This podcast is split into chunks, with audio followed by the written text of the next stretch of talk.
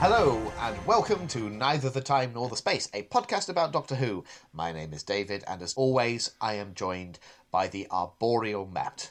Ni hao, David, and a special ni hao to all our listeners in Singapore. Do you know if we've jumped up the charts? Are we cracking the top 50 yet?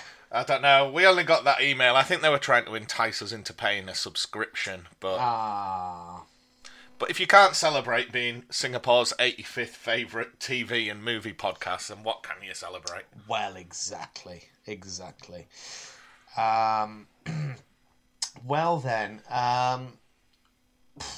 beating around the bush this week. That was an unintended pun, but yeah. This is one of those episodes where I'm not going to resent to the preamble too much because I have very little to say about In the Forest of the Night. Well, we can discuss that when we get there. We will, absolutely. So I've got a few things on the docket this morning. Absolutely. What do you want to start us off with? Shall we Time Lord Victorious? Let us Time Lord Victorious. I've done my homework this week. I've got a lot to run through, so I'll do the stuff that you won't have been exposed to, and then we can finish on Daleks! Perfect. So, where to begin? Final part of Monstrous Beauty, the Doctor Who magazine comic. Wrap things up nicely. I could have quite happily had it be twice the length, if only because... It's really made me realise how nostalgic I am for Christopher Eccleston at this point. Just having just a few scant comic pages with dialogue written in his voice has just made me really hanker for more Ninth Doctor stuff. So I'm really, really excited about the upcoming Big Finish Ninth Doctor set. I mean, I was already going to be going in on that because how could you not? But... It's kind of really whetted my appetite for it, even though it's a completely different medium and a completely different creative team, if that makes any sense. Yeah. So that's been good. Probably remains maybe not my overall highlight, but certainly one of the highlights of Time Lord Victorious for me has been that comic. Then we've got the final of the Eighth Doctor trilogy of audio dramas. And I'm blanking on the title. I should have written it down. Is it The Enemy Within? Or is that the other one? I can't remember. Anyway, the pitch line that the writer was given for this one is basically Die Hard on a Dalek ship. Right, okay. And it kind of delivers on that premise, I'll be honest. I think it's McGann's best performance of the three. He's clearly having so much fun in it. There's a particularly memorable scene. Spoilers, skip ahead 20 seconds if you don't want anything spoiled about this audio story. But there's a wonderful scene where he's disabled the gravity in this laboratory with a Dalek scientist, and he's like waltzing around in low gravity with a Dalek, and he just appears to be having the time of his life. And, that was delightful. There's a lot of good stuff in that one. I really have enjoyed it. So, yeah, so that's that. So, and I finally caught up on the last two episodes of Daleks! And what did you think?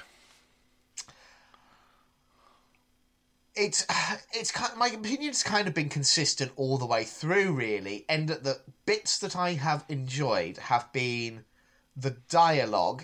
and the characterisation of the Dalek Time Squad. I like the sort of Game of Thrones type power plays and especially the Dalek Strategist. Say what you like about the rest of it. Do you not admit, at least, Matt, that the Dalek Strategist is quite a fun character? With his schemey schemes. Yeah, but every episode is the same. You've got to accept that.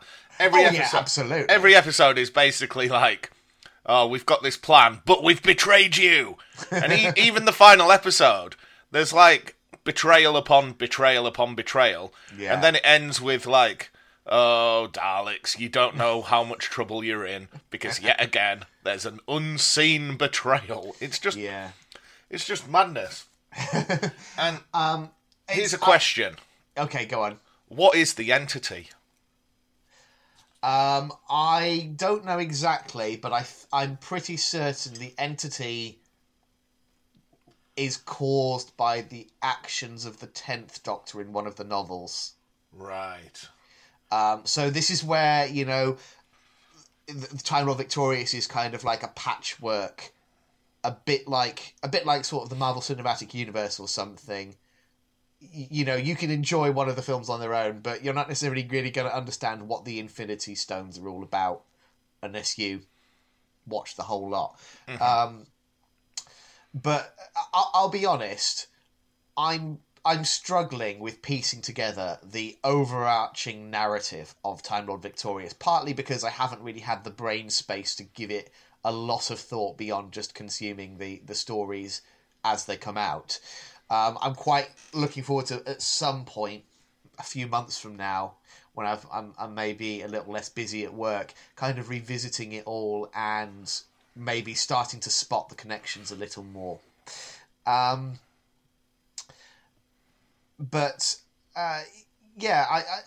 for me, the standouts so far have really been the characters more than the story itself. It's Brian, the Ood, it's the Dalek Time Squad.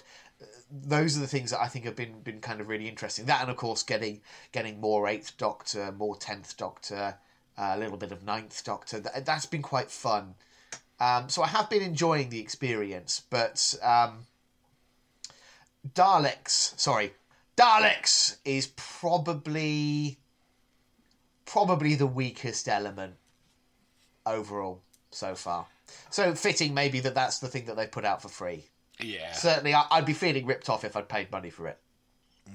I'll put it that way. Yeah. Right. What else have I got on the docket today?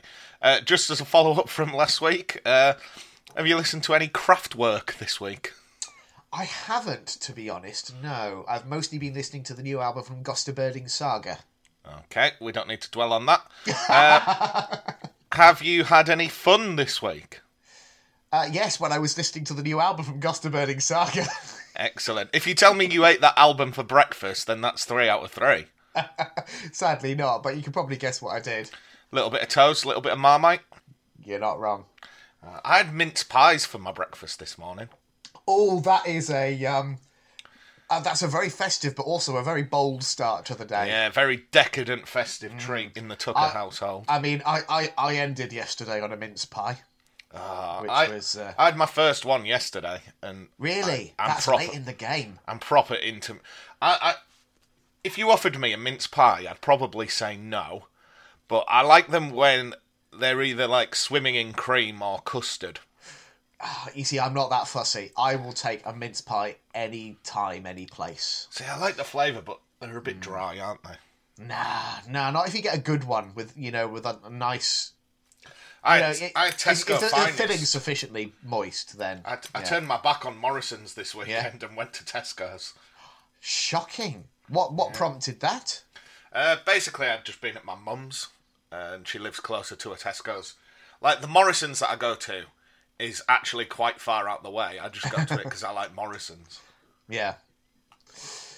That's fair enough, yeah. Right, whilst we're talking festivities... Yes, indeed.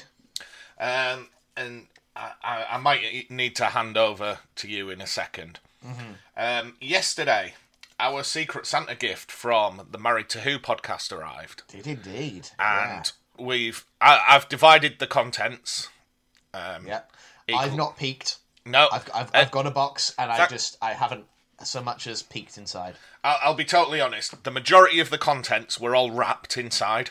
Uh-huh. So I've basically equally divided those. Yeah. But there were two things that weren't wrapped. One of them was very Doctor Who, and one of them wasn't. So I've taken the not very Doctor Who one and given you the very Doctor Who one. Awesome. So I know one of the gifts that you have. Oh, okay. Well, that's all right. But the reason I wanted to lean into that is because over the next couple of weeks, we're going to be doing, basically so we can have a bit of time over Christmas, some shorter festive treat episodes. We are indeed, yes. We've got I think, 3 planned bonus episodes, or loosely planned, but we haven't fully hit on what the release order of that is going to be. But just keep an eye on your podcast feed, and every so often you'll get a little surprise from us. Do you remember what our Christmas special was last year? Was it Canine and Company? It was Canine and Company. Yeah. God, that feels like an eternity ago, doesn't it? Do you remember the controversy of last Christmas? Not really. It's all a bit of a blur. I gave you my heart, but the very next day you gave it away. Right, okay. Yeah. I see what you did there. That was a joke. Mm. Coincidentally, did you know that is the name of the Christmas special that we will be hitting on very, very soon? Annoyingly, just a few weeks after Christmas, but... Oh, dear. Has it got George Michael in it? Oh, I can't spoil that for you. Oh well. What else have I got written down on my information for today? Robot Wars was back yesterday. Yeah, was it a repeat of the celebrity one a couple of years ago? Yeah. So I caught that yesterday morning. I didn't realise they've changed the design of Matilda, and I don't like it. Oh, with the pink flywheel? Yeah, rather than... Yeah. Did she have a chainsaw at one point? She did at one point. It's sort of like it's kind of... They've mixed and matched over the years. I don't know. Matilda's still the best. Yeah. No matter what she's got going on at the back end. Right. Which leads us... I'm glad you at least boosted the viewing figures for that a little bit. Maybe it'll convince the BBC to bring it back. I guess it's reassuring that they've even thought it was worth randomly throwing in a repeat just to pad out the schedule. Yeah, well, what says Christmas more than Robot Wars? Exactly. I would say World's Strongest Man. That's always on at Christmas, isn't it? You know what? I have very complicated feelings about World's Strongest Man, purely because... Because you once tried out and failed. No, my old job, before I started working for the NHS, I worked for a company that, amongst other things, like printed T-shirts and stuff like that, and we used to do all the competitors' shirts for the World's Strongest Man. So my handiwork would be on TV every year. But they would leave it right until the last second, and you'd get people like signing up, and we were like, okay, we need these 10 extra people in 2 days from now, and it's just like, it was a challenge, especially as they all have like ridiculously long Eastern European names that have to go on the back. It's like, I know they're large garments, but how am I meant to fit this name on the back of a vest? But anyway, yeah. So I have that's a very specific relationship to have with that competition, I feel like. Anyway. So the final thing I've got is this week is the final week of the Wheelie Big Quiz. It is indeed. It is. So every week we're doing a little short quiz just to raise a bit of money for the Teenage Cancer Trust in the run-up to Christmas. Yep. And because we're taking a little bit of time off over Christmas, this will be the final episode to feature the quiz, but donations are still accepted up until the 25th. Oh, that's good to know. Okay. So, keep that in mind, everyone. So, I last week asked for listeners to submit questions, but then I always forget that we record a week in advance, so actually they've only had 24 hours to submit questions. So, David... Have we had any at all? It will come as no surprise that I have written this week's questions myself. All right, then. Okay. So, following the same trend as the Trivial Pursuit, there's 6 questions. I've followed the same subjects as the game. Okay. But they are more specific to us and our relationship with Doctor Who. Oh, I'm looking forward to this. Okay. So for every question... Really, this is my best shot at getting a 6 out of 6. It is, and I think you'll probably score quite highly this week. Oh, don't jinx me. Okay, so each question's worth £1. If David scores 6 out of 6, it's £10 for the week. Yep. Okay. Are you sitting comfortably, David? Are you ready to start? Oh, as ready as I'll ever be. Okay, so question 1, as always, comes from the topic Time Lords. Mm-hmm. In one episode of our podcast, we decided to give ourselves Time Lord names. What were those names? I think I probably said something like the archivist or the librarian, something like that. That's kind of where I would lean. That's just a guess from me. You would have said some kind of jokey one that I cannot now remember. So I'm going to say, I don't know, the plumber or something like that. I won't get this one. Okay. You christened yourself the poet. The poet. Oh yeah, that also works. And I christened myself the rad dude. The rad dude. Yeah. Fair enough. Okay. So question 2 is companions. Mm-hmm. David, name any of my pets.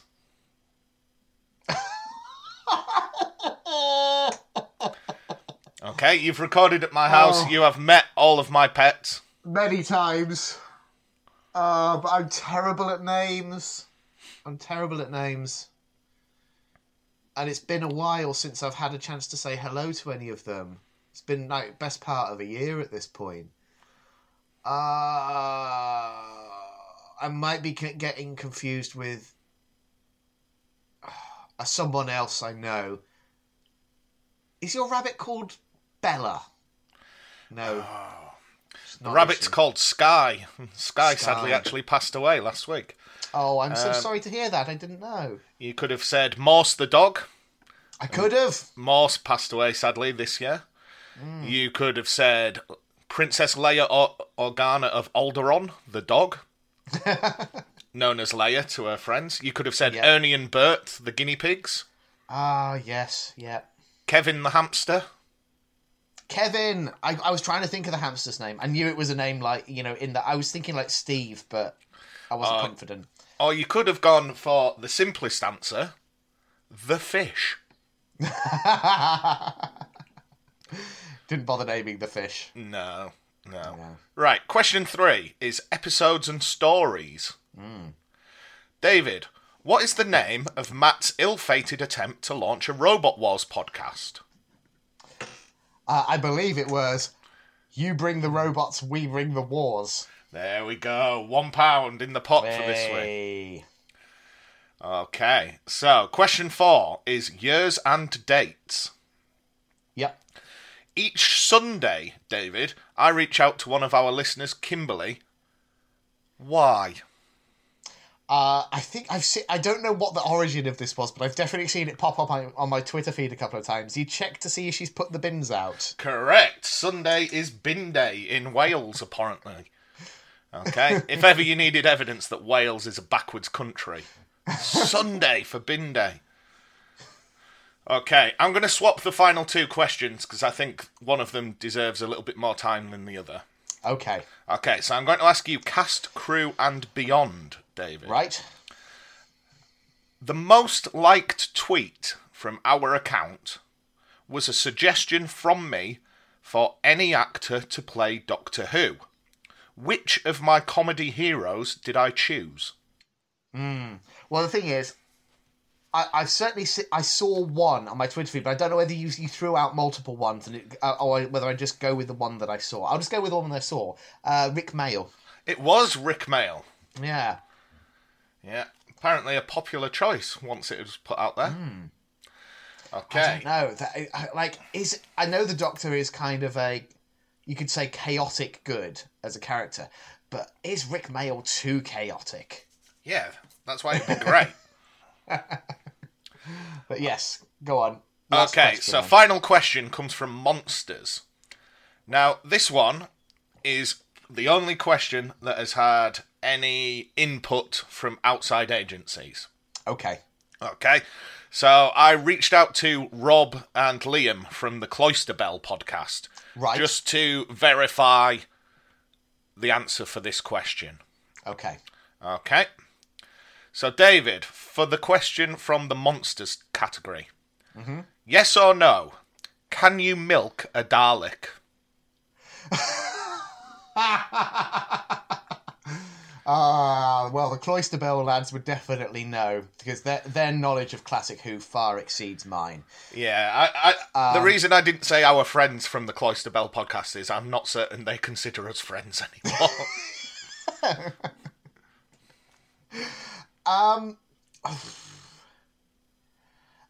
I've no doubt, because of just how wet and squishy they are, if you squeezed a Dalek, something would come out. Uh-huh. Whether or not that something could be classified as milk, it's hard to say. The other thing that gives me pause is, to the best of my knowledge, I mean, I don't know, are Daleks genderless? Or are they all male? Well, this came up in conversation as to whether Davros is somewhat of a misogynist, because all Daleks appear to be male. They present male, don't they? I mean, yeah. They've got phallic appendages, and they're all voiced by male voice actors.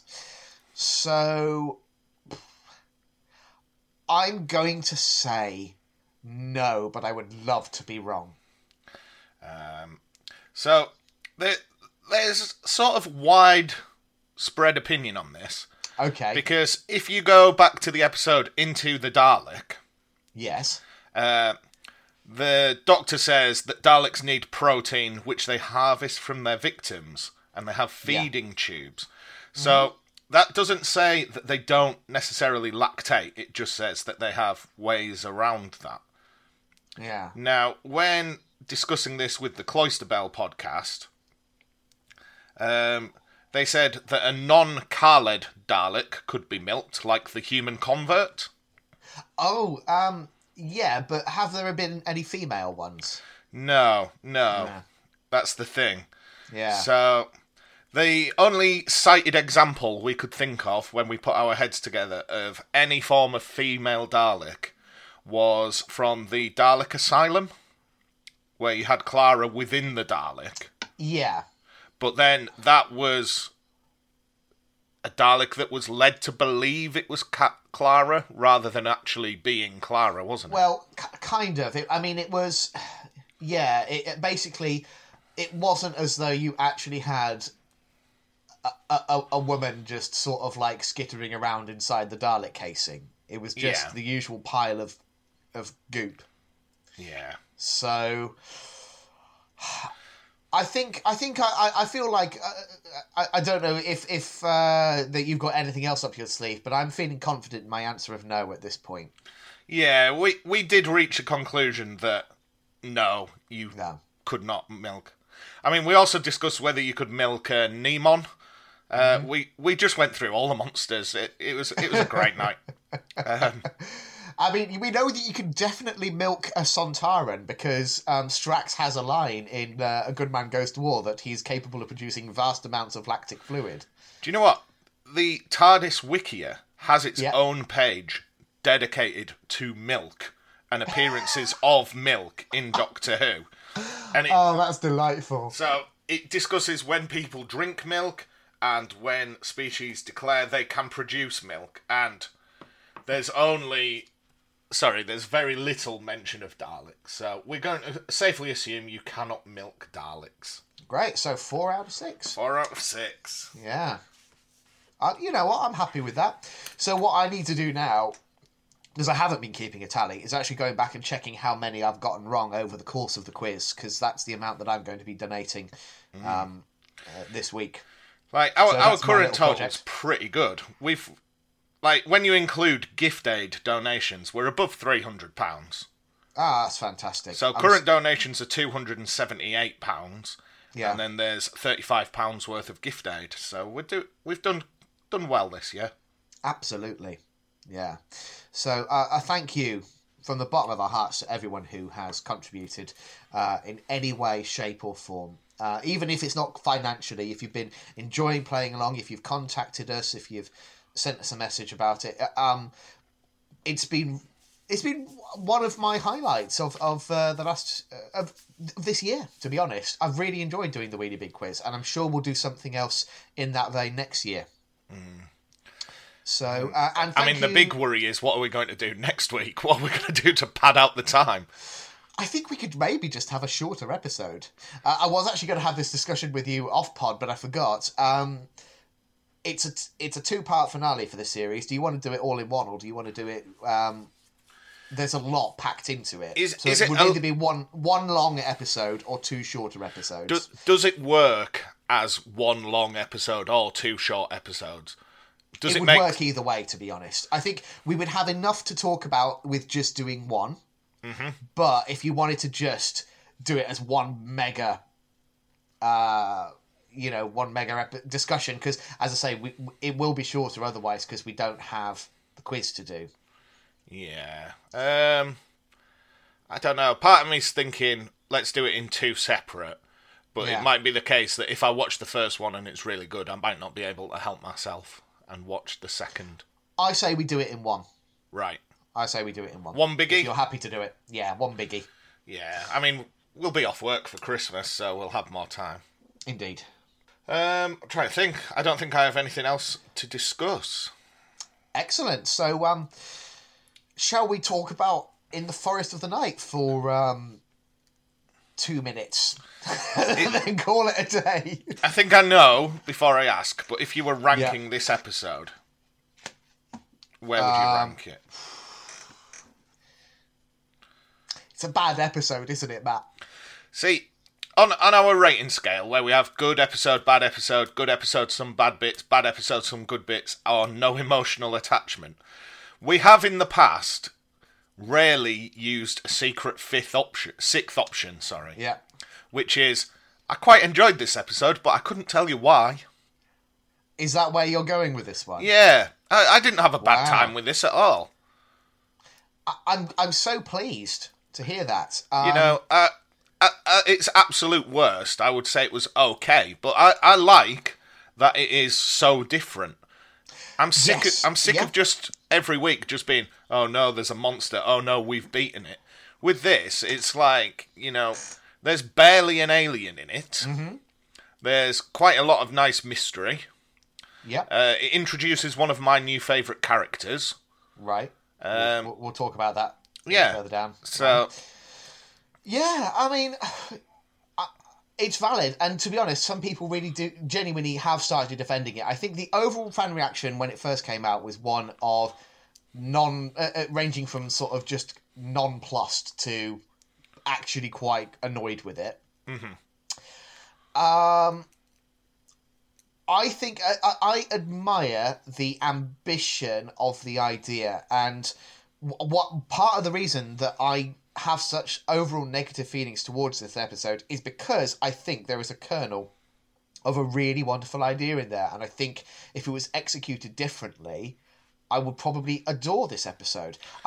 The central concept of the world being taken over by a forest, I think, is really beautiful and visually really nicely pulled off in this episode. The thing that my overall analysis of it, if you like, is that it's an example of a writer being seduced by an idea and not wanting to let go of that idea, even though in order for it to work and to be an interesting story, all of your characters have to stop behaving like real people. Mm. And I think that's my biggest criticism, or at least one of my two biggest criticisms. I've got another one which we'll get to in due course, which is just that Clara and Danny and the Doctor all behave in ways that don't ring true to their characters for me. Mm-hmm. And the less said about the children, the better. Nobody really seems to react in a way that makes sense to me. Would you say, having watched this episode this week... Yeah. A rewatch has improved or worsened your opinion? In all honesty, probably worsened. Because I went into this really wanting to find the good bits. Because I've said before, I'm not a fan of the overall levels of negativity within the Doctor Who fandom at times. Mm-hmm. I want this show to be one of the shows that concentrates on the bits that we can celebrate. Because at the end of the day, I love this show and I want to enjoy the show and share it with you and share it with our listeners and have a good time with it. So I wanted to go into this and be like, let's find the things that I can praise here. And I do have a few that I'm going to praise. But the flaws to me, just kind of drown out the positives. Mm-hmm. There are so many aspects that just rub me up the wrong way that like by halfway through, I wasn't having a good time watching this episode. I just wasn't, and I can't. I wish there was more I could enjoy about it. I do, because as I say, that initial idea, that cold open, I think is gorgeous and mm-hmm. intriguing, and I just wanted it to give me more of that. I don't know, but anyway, shall we just kind of go through it and see what else jumps out at us? Okay, so In the Forest of the Night, episode 10 of season 8. Yep. From the 26th of October 2014. First episode written by Frank Cottrell Boyce. Is that a name that rings any bells to you? I don't think so. It's one that I semi-recognise. I think he's probably his bread and butter. I think is as a children's author, if memory serves. Mm-hmm. But the thing that I guarantee the most people globally will have ever seen that he has a credit for. Was that he was the writer, in inverted commas, of the London 2012 opening ceremony. Ah, right, okay. Yeah. So was that with Danny Boyle? Danny Boyle, yeah. So Danny Boyle was the director, but in terms of... I can't remember much of the way of dialogue in it, but I think he worked very closely with Danny Boyle in kind of piecing it together and... Wasn't it just mainly like... Wasn't it... Just the Spice Girls going around on taxis, and then I don't remember that particularly. Was singing. The bit that I always remember is the NHS tribute. Mm. Partly because I thought that was actually kind of a brave, you know, semi-political thing to do in an Olympic ceremony, which is not always, you know, really the go-to venue for politics, especially given the context in which those were taking place, you know, with conservative austerity government well and truly in the underway at that point. So that really stood out to me. And also the fact that in that segment, Mike Oldfield features. Mm. Wailing away on his lovely guitar. So, I that's the bit that always stood out to me as the bit that I really liked about that ceremony. But anyway, I just thought that was an interesting thing because that's quite a unique thing to have on your CV as a writer. Yeah, yeah. And I think you can see some kind of common DNA in that this is an episode that is, despite it being a global situation, it's very focused on London. Yeah, you know, it makes extensive use of its London setting, and gives it an otherworldly quality. So yeah, an interesting point of comparison, I think. But anyway, yeah. So his first episode, it won't be his last. He does have another one coming up at some point. Yeah, give him another bite of the cherry. Mm. Right. Shall we talk about the episode then? Let's do it. I always say, should we talk about Doctor Who on our Doctor Who podcast? We're only 30 minutes in. Yeah, but by recent standards, that's pretty pretty speedy. We're doing all right. We're doing okay. Right. So, nature. It's pretty much how we open. There's a girl running through the woods. Yes. She sees the TARDIS. Yep. And knocks on the door saying she's lost. So immediately we've got, like, a little bit of drama, a little bit of tension. Mm-hmm. And I like that the Doctor's so dismissive, he just points away from the TARDIS and says, it's probably that way. He just wants rid of this bothersome child. Yeah. Are you getting used to, like, Capaldi and his kind of, like... It's a very surface-level grump, isn't it? I was thinking about this, because if we're almost... If next week is, like, the finale... Yeah. I don't know whether I can say I've really enjoyed this series. I think, that's a discussion we'll have to have at our series end wrap-up. Yeah. There's a lot to talk about there in terms of relative enjoyment level. It's a different experience, for sure. We'll save that conversation. Yeah. So, the girl is being chased, but... She then says Miss Oswald told her to find the Doctor. Mm-hmm. Okay, so we know at this point there's something going on. The Doctor's worried by all the trees. They shouldn't be there. Yeah. And the Doctor says, well, the TARDIS must be faulty. I was aiming for London, but I've landed in a forest. Yeah. But David, London is the forest. Yeah. That's I mean, it's a good... It's a really good and effective opening scenario. I remember last night I was watching it and I was just like, oh, come on, no, this is good. I'm going to enjoy it this time. It's a good idea. Though I will admit, I was slightly annoyed by the sat-nav gag of the TARDIS saying, you have reached your destination. You know, it's just like, oh, come on.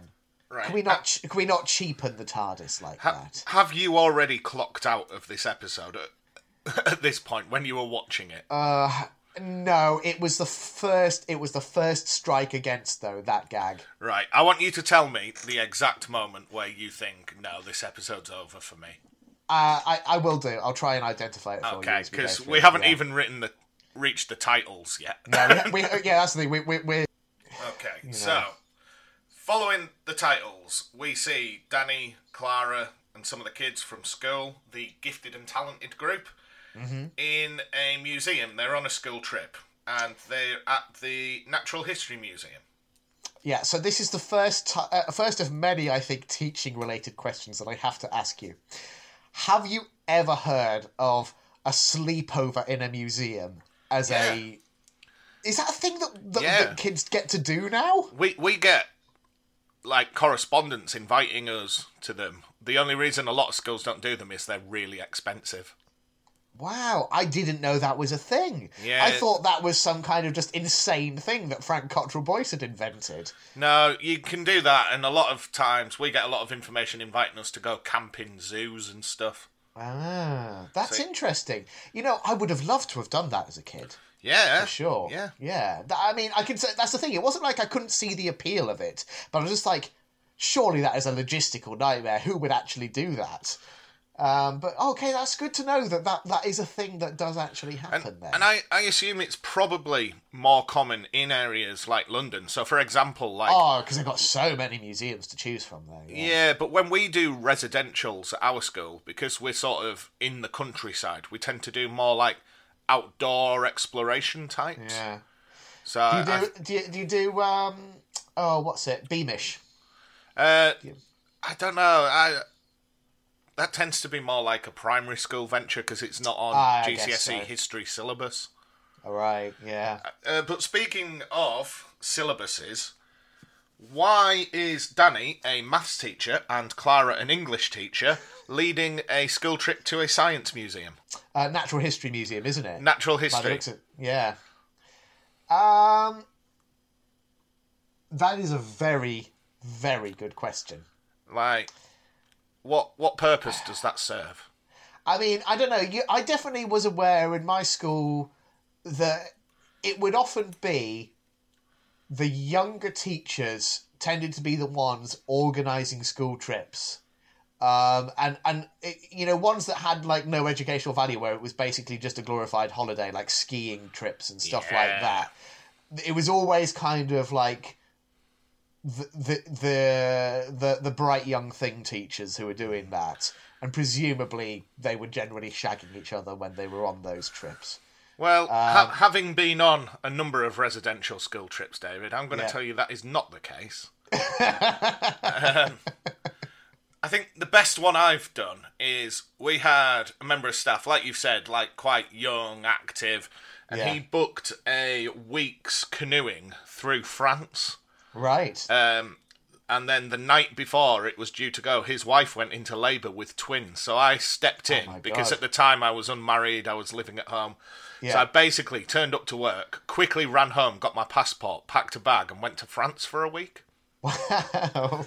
The only problem with that school trip was because he wasn't there and I was, we had like T-shirts printed for the staff so you stand out in a crowd so students can see you. He was not a large gentleman, and I am not a small gentleman, so I had to wear a T-shirt about 4 sizes too small. I would pay money for photos of that. I've done that one. I've been to Amsterdam on a residential. Yeah. To go do Anne Frank's house, and, you know, we did Arnhem, A Bridge Too Far. Yeah, I mean, you see, and again, you're not a history teacher. No. No. So there you go. So it's not beyond the realms of possibility, I think. No, no. But also... It's mainly to do with who has the fewest domestic commitments. Yeah, yeah. So anyway, yeah, I think we probably spent enough on that. Yeah. So it's all trees outside. Mm-hmm. The world is covered with trees. It is. The whole world, even the oceans. Is this where we get that sort of... that montage of news report clips? Yeah. Which I don't hate as a trope, but I'm not a big fan of the sort of spinning around the globe screen effect thing. It's a little bit cheesy, that, isn't it? Yeah. Yeah. So Clara calls the doctor, and she does not know that the child is missing. And this is where... yeah. We're told this young girl is called Maeve. Mm. Okay. So Clara has neglected her safeguarding duty by not doing a head count. Yes. And of all the ones to go missing, the one that has had, like, recent family trauma and is on medication. Yeah. That's... Mm. See, if that's going to be a difficult discussion with the head when she gets back, isn't it? I'd probably, in advance, have found a polite way not to allow that girl to go. I'd be like, oh, sorry, bus is full. Yeah. Yeah. It's surprising that the mum even let her go on that trip. Yeah. Under the circumstances. We'll talk more about the mum later, I think. Yeah. Right, so Danny asks Clara if she's contacted the school to mm-hmm. say, you know, we're out with these kids and the world's gone mad. But he knows that she's been in contact with the doctor. Yeah. Okay. So he begins to question Clara about that, just to let her know that he's unhappy. Mm-hmm. And as we establish later, he's not unhappy that she's in contact with him. He's unhappy that she's lied about it. Well, yeah. As we know, Clara's a real snake in the grass. She speaks with a forked tongue. Mm. So Danny decides it's time to take a bit of initiative and starts to lead the children into London. Yeah. And at this point where we meet the children, I've written, where is Courtney Woods? But this seems to be a few months down the line, so maybe she's graduated and got her GCSEs. I don't know. I think it's more just because it's a so-called gifted and talented group. But actually, no, because that's kind of like that they kind of row back on that a bit later, don't they? But yeah, I was thinking that as well. Like you've put a lot of effort into establishing one specific kid at this school, and now you've got an episode that's really focused on the kids of that school, and you just don't include her. It feels odd, doesn't it? Yeah. Instead, we get that horrible ginger girl. Oh, God, she is irksome. Did you know that's the girl who did the voice of Peppa Pig? I did not, but that tracks, yeah. Yeah. I'll be honest, we are a Peppa-free household, and I'm very happy to keep it that way. Because that is an annoying programme. Like, that pig is a horrible pig. I've watched it with my niece when she was younger, and each episode is at most about 10 minutes. Yeah. But when you're watching it back to back to back to back to back, and each episode is sandwiched with the Peppa Pig theme tune, it's like the sort of torture they should have used in Guantanamo Bay. Because every few minutes when you're hearing do do do do do do do do do do Peppa Pig, do do do do do do do do Peppa Pig. And it's awful, isn't it? Then when the amount of fat shaming as well in that show. I don't know why Daddy Pig doesn't leave Mummy Pig. Yeah, it's dreadful, isn't it? She's horrible. No, Hey Dougie all the way. Oh, have you seen Bluey? Bluey the dog. Oh, yeah, I love Bluey. Yeah, I'm a big fan of Bluey. Yeah. Because it's got a nice message. Yeah, definitely. Kindness. No, it's good stuff. The thing with Peppa Pig as well stuff. Is, in between all the horrible theme tunes and fat shaming, is... when you're like half asleep watching it with a toddler, and they keep talking, and then they just randomly throw in a few snorts and grunts. It's so horrible. Because it's like, what's for tea today, Mum? And it's just, oh. Yeah, no, it's not pleasant at all. It's bafflingly popular. If I gave you the choice of watching this episode or 45 minutes of Peppa Pig, which would you watch? Oh, this episode every time. Okay. Absolutely. Right. Okay, so where were we? So Clara's really curious about the forest. She knows this is some sort of doctor-type adventure. She wants to get him involved. Absolutely, yeah, makes sense. So Danny is careful about all the children, and I think, is it at this point where the Doctor joins the gang? Maybe, maybe not.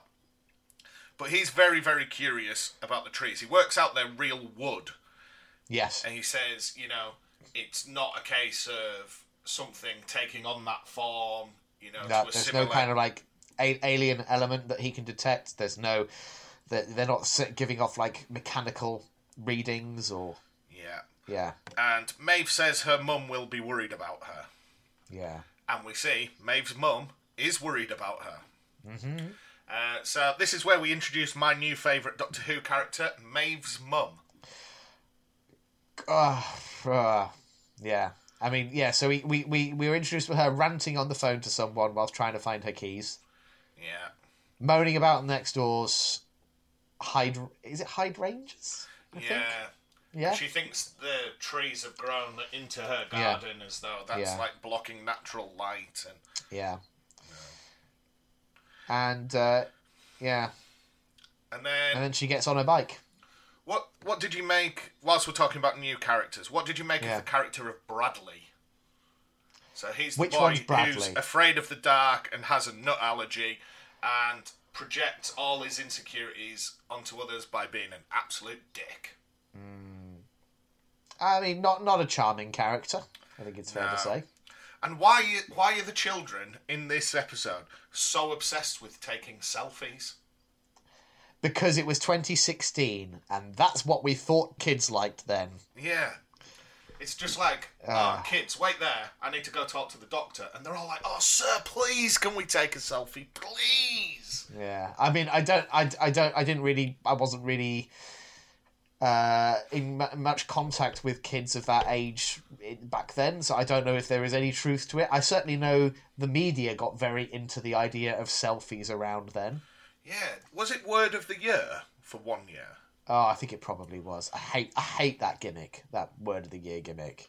Really? Do you know what this year's word of the year is? I mean, I'm presuming COVID-19. Close. It's lockdown. Hate it. What would your word of the year? Because it always just reminds me of the worst thing about the year, whatever that is. That's going to be the word. What would your word of 2020 be? I mean, I don't know. That's a big thing to just suddenly ask me. I don't think I haven't personally coined any new words. I don't think I've really encountered many. What would yours be? I'd probably say Singapore. That's been the finest thing to happen to me in 2020. Yeah. It's a proud achievement for sure. Okay, so... and it is very 2016, because when they take the pictures, they're all awfully pixelated and horrible. To the point I thought, it's the sort of effect they use when you see through the Dalek eye stalk. And I was like, a mobile phone's evil. I mean, we did that back in Series 2. We've been there, done that. Yeah. So we'll talk more about the mobiles later. I do have another observation about that. We'll get to it when we get to it. So where am I up to? So the Doctor works out that the trees have no rings, and they discussed this earlier in the museum, didn't they? Oh yes, that's that cross section of a large tree that had a big red ring at one point. Yeah. So the Doctor says that these are new trees. They have all grown overnight. Yeah. Okay.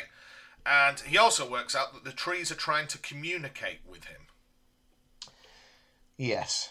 Or is it just communicate with each other or something? It's kind of vague, isn't it? Yeah, so his question is, are the trees themselves attacking, or are they clearing the air before an invasion? Are they purifying, releasing loads of oxygen so there can be a big fire? Yeah. Because a central mistake this episode makes is that when one of the people later on uses a flamethrower, they say that the tree has absorbed all the oxygen and the flamethrower doesn't work, so the trees are fireproof. But trees release oxygen. That's a key idea of photosynthesis. Yeah, yeah. They're cleaning the air. They're taking the carbon dioxide and converting it to oxygen. Yeah, if anything, that makes trees more flammable. Yeah, but it's... Yeah, I mean, on a science level, this episode is certainly one of the weaker efforts, I think it's fair to say. So, the Doctor invites everybody into the TARDIS. Yeah. The kids start messing about with it, which annoys him. And Danny finds some homework books on the TARDIS. So he works out that Clara has been on the TARDIS for some time. Mm. You know, to the point where if she's that comfortable leaving her marking there, she's effectively living there. Yeah, pretty much. Okay. And when he looks into Maeve's homework book, she's drawn the sun attacking. Yeah. And then I thought, we've seen that as well, haven't we? Good old Rings of Akaten. Yeah, we've seen not one but two sentient sun episodes, because there's also 42, don't forget. Oh, yeah. So, I just thought, have we seen that? Like, is that cool? So the Doctor wants to find Maeve, who's gone missing. Because, and I don't think this is a very appropriate phrase, she's tuned to a different channel. Yes, okay, let's talk about it. This is my other big criticism of this episode. I think rather unwittingly, or naively, Frank Cottrell Boyce has fallen into a trap that a lot of writers over the years have fallen into, of basically presenting someone who is not neurotypical as though it is some kind of evidence of a superpower or a special gift or something like that. Yeah. And one of the messages that you could effectively take away from that is, hey, do you hear voices? Don't worry, don't take your meds. It's probably aliens or some kind of magical forest nymphs talking to you, and you best listen to them. They might have an important message. I mean, yeah. I don't think it was malicious. I don't think it was intended that way, but I think you've got to be really, really careful if you are presenting characters who are not neurotypical, that you don't do it in a way that cheapens their condition or turns it into something that it's not. So, for example, have you ever seen or read the Stephen King story Dreamcatcher? No, I haven't. Stephen King's a bit of a blind spot for me, to be honest. It's not something that I've thought for a while. I need to probably kind of get on board with his stuff, but I never really have. And it's a few years since I've read that, so I might be slightly... I mean, the novel, I think, is that like from 80s or something like that? Yeah. It's a while ago at this point. Long story short, there's some sort of mind-reading entity that can enter your brain and blah, blah, blah, blah, blah. And there's a character, I think he's called Beans. Yeah. Just to go back to your favourite drink. Indeed. The entity can't take over because I think he's autistic or Asperger's. so his brain is organised differently and this entity can't make sense of it. And then if you want an even worse example, I'm certain I've discussed this on Pod right at the very, very beginning. The last Predators film... They work out that the predators are assimilating from different species to improve themselves. And when they reach Earth, they want to assimilate this boy who has autism because his memory is better than other people's. Oh, fuck off. I maintain the most recent Predators film was, I think it might have been last year or 2018. It was the worst film I saw that year. It's awful.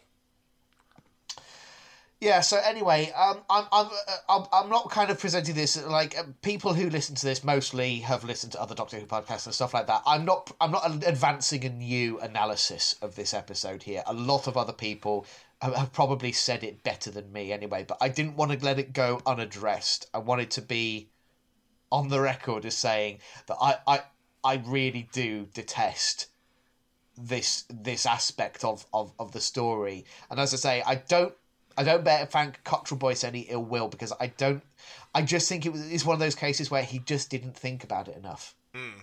And it's very easily done as a writer. I'm sure I have written stuff over the years. Fortunately, I am incredibly unpublished. So, it's not so much of an issue for me.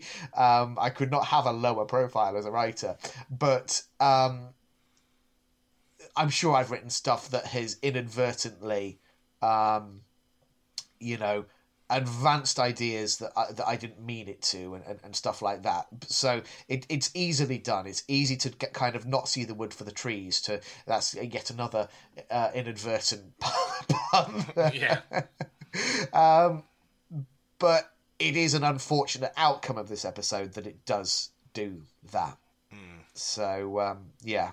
So Danny then confronts Clara about all her lying. Yes. He says, that when you bumped into the Doctor, you didn't even say hello. You just got straight back down to business. You clearly haven't missed each other because you haven't been apart from one another. Mm. Okay. Nelson's column falls over. It does, yeah. Just in case you forgot we were in London. Yeah. What do you think about... I mean, it's very obviously a dressed set. Hmm. But I don't hate it in that I think it gives the episode a kind of otherworldly fairy tale quality. My main criticism would be, like, I know Piccadilly Circus is, like, probably one of the most open areas in central London. Yeah.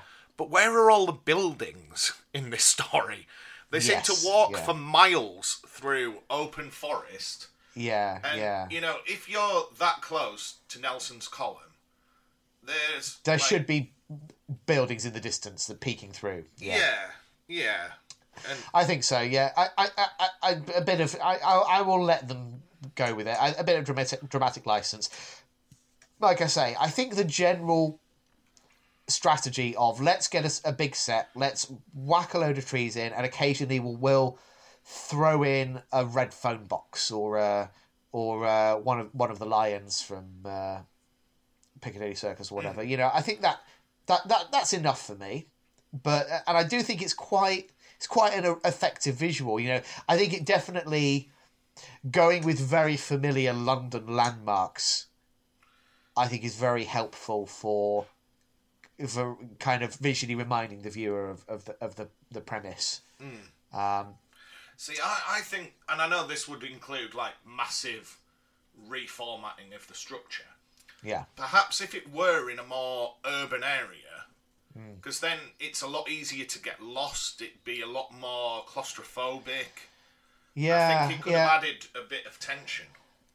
Definitely. I think that's just ultimately not what the writer was looking for with this story. Like I say, I think...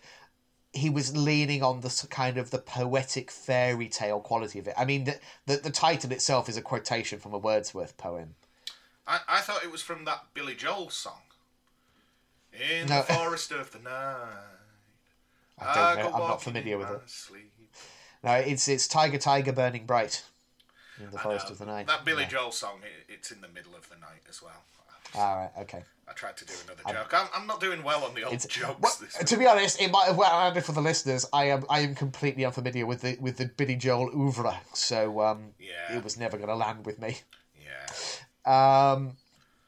But yeah, so I think that's just the thing he wanted to have that kind of evocative quality. I don't think you're wrong though. I think having a greater sense of the tension between the urban and the forest kind of all smushed together, it could have made for a more atmospheric, a darker story, potentially a more tense story. But I think, this wanted to kind of lean heavy on the whimsical, magical quality of it. So Ruby, who is the little Peppa Pig girl, says that Danny should go save Clara. All the kids are convinced that they're in love, even though they're trying to keep it a secret. Yeah, and they spend most of the episode arguing. Yeah. Maeve's mum is looking for her, but Maeve's just having a little run around. Yeah.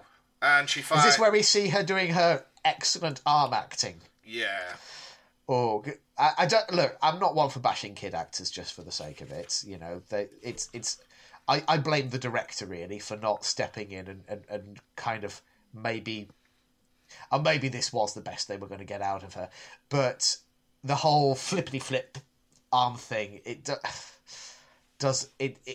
very much just comes across like, I'm doing what I have been told to do right now. Yeah. Do you know what I mean? It has that quality to it. It doesn't feel convincing at all. So whilst running around, she bumps into a government task force. We mentioned these earlier. So they're trying to burn paths through the trees so supply lines can open. Sure. But the trees are fireproof. Now, I have one big question about this. They could have established that by starting, like, pretty much just... Because presumably, they'd want to start quite near their headquarters or whatever, give it a go, do some tests, and then roll out to the other key areas. No, but apparently, they've plonked themselves down right in the middle of London and just like, okay, right then, are we all set? Let's give this a try. Everyone knows when you're building a path, you start in the middle and work outwards. That's what they did with the Channel Tunnel, and that's what they're doing here. Absolute insanity. So the Doctor wants to know, why now? What are these trees up to? Yeah. It's a good question. He knows that there's a solar flare coming. Right, yeah. Whilst having a little strop and a walk around, Clara hears a wolf howling, and it turns out that London Zoo has obviously been overrun by the trees, so the wolves will have escaped. Do they have wolves in London Zoo? Well, I thought if they did, they'd be in such strong confinement that a tree here and there... The tree would had to have grown underneath the fence and pushed it out the way. Yeah, yeah. I don't know, just wolves don't strike me as a typical zoo animal. Well, again, I mean? I don't think they are because of, like, again... how dangerous they are and cunning. Yeah. So, you know, if there is a gap in the fence, they'll find you would have to have a whole pack of them. Yeah. And they're like, they're not exciting or exotic, really. They're just big, scary dogs. Yeah. You know, it's not like having tigers or lions or something like that that are, you know, again, big and fierce and you need to keep a few, but at least have a bit of visual flair to them, if and you like. And the thing is, I know that, like, lions and tigers are aggressive when feeding, but for, like, 20 hours of the day, they're just placid animals that lay about. They're just Whereas wolves, I imagine, you have to be, like, consistently vigilant with them. Yeah, but again, this is an example, I think, of being seduced by the idea and kind of just bending reality to suit the idea you've got, rather than allowing your idea to seep into the world in which it's supposedly taking place. Yeah. So, there is something chasing Maeve, and it is the wolves that Clara's heard. Yeah. So. And we haven't even mentioned as well, she's wearing a red coat with a hood. Yeah. So, you know, just really hit that one on the nose. So, Clara and the Doctor find her, and when they do, the wolves run straight past her, because they're being chased by a tiger. Yeah. Okay. Except Danny blinds it with the torch that he'd previously confiscated from a student. Indeed. Chekhov's torch. Yeah. Would you generally not be allowed to bring a torch to a thing like that? It seems like a fairly innocuous thing to have on a list of banned equipment. I just think it's more the fact that the torch that they use seems to burn with the fire of 1,000 suns. It must be like a mag light or something, proper heavy duty. Yeah, yeah. So they use it to blind the tiger, and it runs away. And Maeve is freaking out. Yeah. Okay. She has a missing sister called Annabelle. Uh-huh. And when she is speaking almost in tongues, it's because she's communicating with the forest. Yeah. And she says she caused the forest. Yeah, the Doctor, like, sonics them so you can kind of see them visibly. And they're like little fireflies or something, like, you know, forest spirits. Mm-hmm. It's very, very Studio Ghibli. Yeah, but I like when the Doctor talks to them and there's the effect of Maeve's voice merging with the voice of the forest. And Yeah. It's a good effect when it's done well, and it's done reasonably well here. The Doctor works out the solar flare that's coming is inevitable. And Clara says, well, it's not because we've seen the future. She just doesn't seem to learn her lessons, does she? She says that to every problem. Yeah, it's just like, I feel like at this point, that's very much like the companion being his audience stand-in. It's like, if you're tuning in for the first time, hey guys, just to let you know, timey-wimey, wibbly-wobbly. You know, it's like, as a companion, she has been travelling with the Doctor long enough that she should know, like, you've got your fixed points and you've got your all the stuff in between. Yeah. But anyway. So, then Clara behaves in a really weird way here. She tells everyone to get on the TARDIS and use it as a lifeboat. And when the Doctor says, yeah, okay, everyone on board, she's like, well, where are you going to take them? I'm not going to be the last of my species. Like, make your mind up. Yeah. And don't blame the Doctor for your inability to make decisions. Yeah, it's a whole weird thing. It's like, she's using the children to manipulate the Doctor into leaving by himself, because she would rather all of humanity is wiped out, but the Doctor survives, I think. So he is my reading of that. She's like, oh, you can't save this planet, but you can go save others. Well, yeah. You could do both, though. This episode's a pretty, you know, it's a bit of a blot on his track record, isn't it? If it's like, oh, I'm here to save the planet. Oh, right, are you the guy that saved Earth? Maybe. Yeah, my favourite planet that I've saved countless times before. Yeah. This time I'm just going to let them just crack on. Just perish if that's what needs to happen. Yeah, I don't know. It's very odd, that whole business. So the Doctor says this is his Earth too. Yeah. Previously, he said he didn't care about Earth, so I don't know. Like, that's bullshit from the Doctor. Like, at the end of the day, he's been in exile on Earth for many years. He has closer connections to Earth than Gallifrey at this point. Yeah. I don't know. Like, we'll talk about it when we get to the end of the series. Yeah, we will. Okay. So, the Doctor apologises and says that he couldn't help Maeve. But the TARDIS disappears, the solar flare approaches. Okay? Yeah. So, he refers to himself as Dr. Idiot, because this is where he works out there's a flame-proof forest. It's not just one tree that's flame-proof. It's the whole forest. He returns and tells them all to come back onto the TARDIS. And after Clara's been like, no, we're not doing that, she immediately gets back on. Yep. Okay. She'll do whatever the Doctor says. And the Doctor tells the kids of a solar flare and what's going to happen. And I like this part because Clara hadn't told them. So she's just like, we just wanted them to have a nice school trip. And I do quite like the direction where there's a lot of, like, the camera's set at quite a low angle.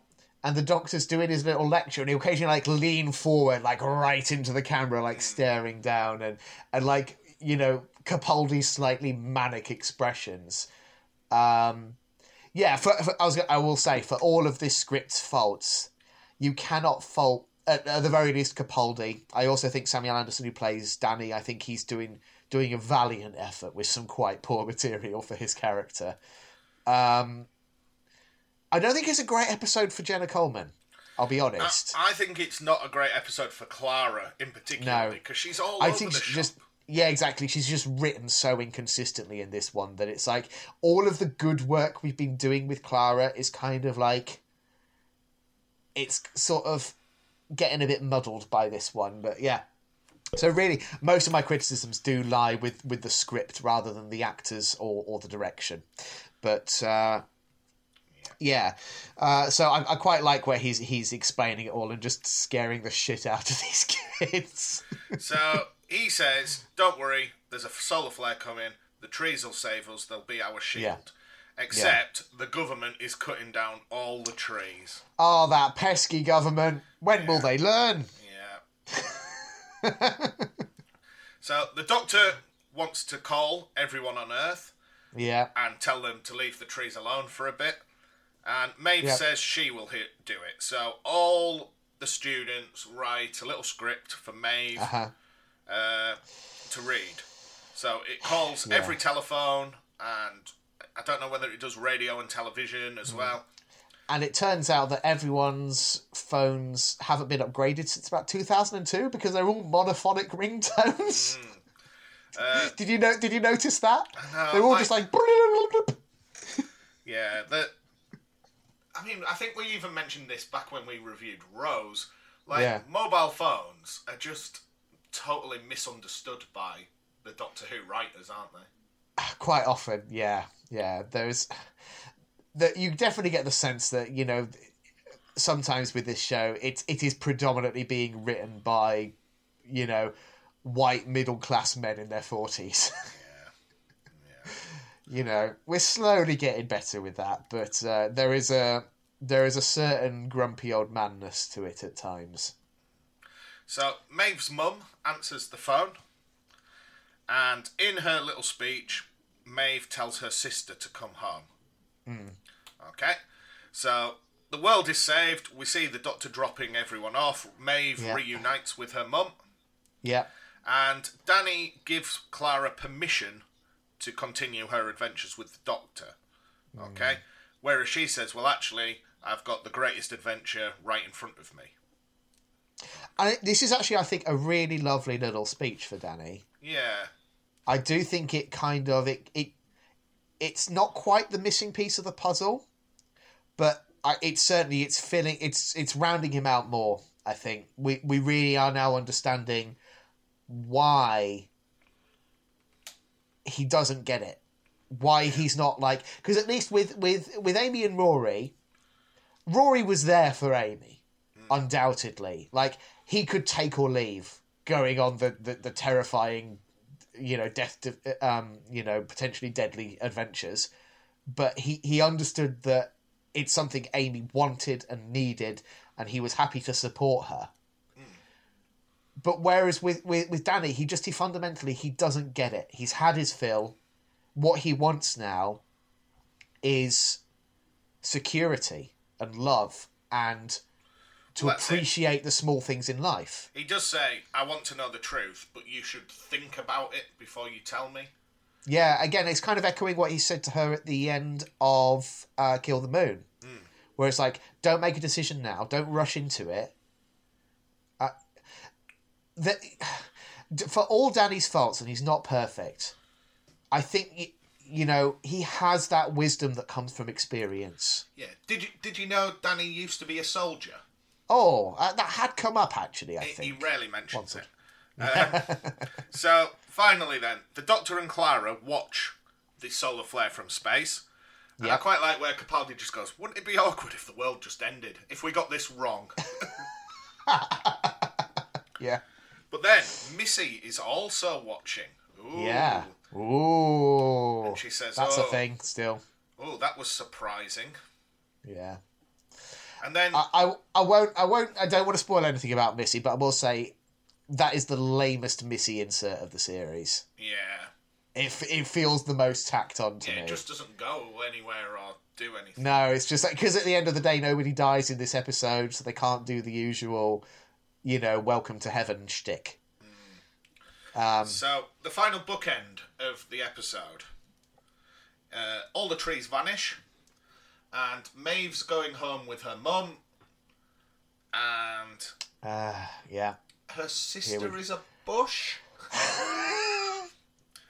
I mean, I've just made some brief notes. I've just put Doctor equals Robin Hood, Moon equals egg, sister equals bush ?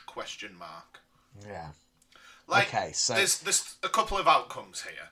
Yeah. Either her sister was an alien and was brought back by the forest? I don't think so. Her sister was dead and was brought back by the forest? I think that might have been it. Her sister was a bush and was brought back by the forest? Or was just hiding in a bush the whole time? Or, yeah, her sister had run away from home and thought the best way to, you know, breach the gap when she got back was to hide in a bush.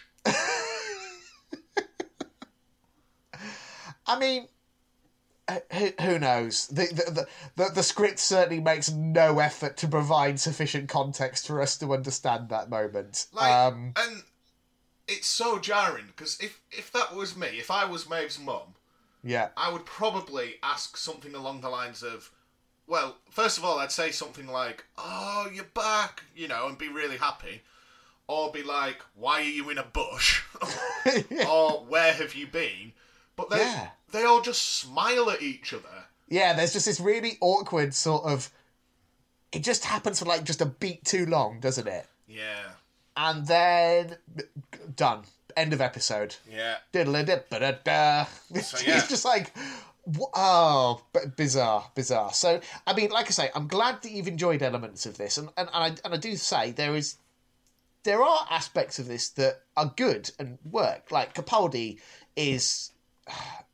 I mean, you could give that man the worst script in the world and he's still going to give it every ounce of effort, you know, because he's a professional.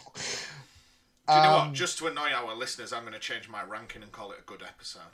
I mean, it's not, though, is it, Matt? It fundamentally really doesn't work. It's better than Midnight. It doesn't. Go on. Complain about that, you bunch of dorks. But, I mean... There's something there.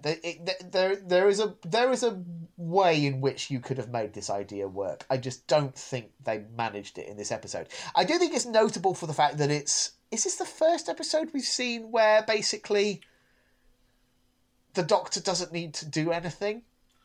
Yeah. Like, the Doctor hadn't turned up, basically exactly the same things would have happened. Yeah. Absolutely. With the same outcome. So that's interesting when you think about it. Not necessarily good, but it at least gives it a point of difference from other episodes. Technically, I mean, are the forest spirits even like aliens? Is it just the that to me was very kind of ill-defined as well. Know. Could we say this is an episode with no alien element? Possibly, probably. Like, what if instead of like little butterflies, like friendly butterflies, what if when the Doctor changed that frequency, it was like some horrible, rotting, decrepit corpse monster?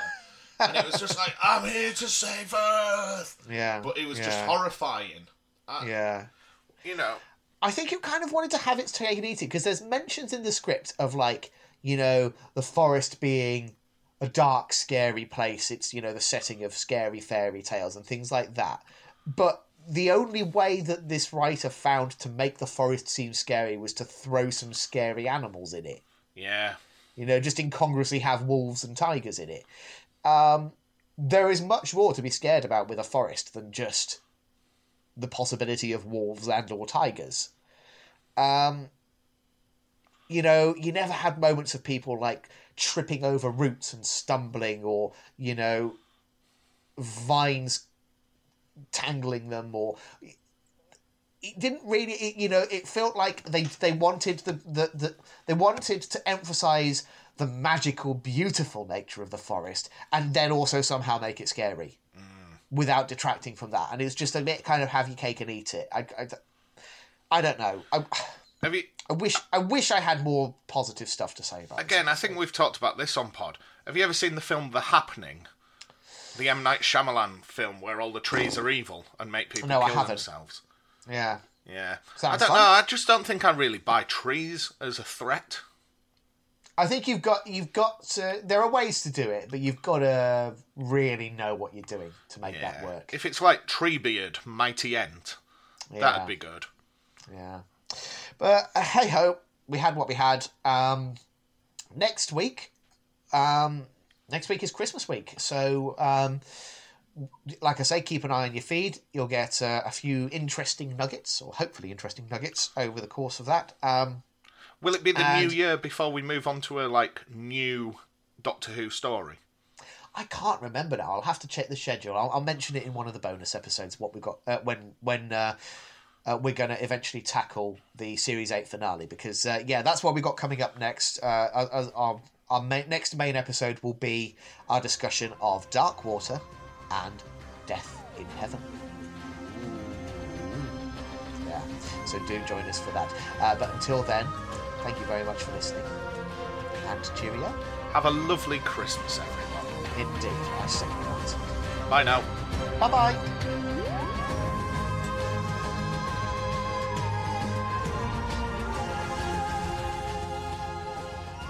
Thank you for listening to Neither the Time Nor the Space. If you wish to contact us, our email address is timenorspacepod@gmail.com, and on Twitter we are @timenorspacepod. And thank you to Alexander Urban for his smashing arrangement of the Doctor Who theme.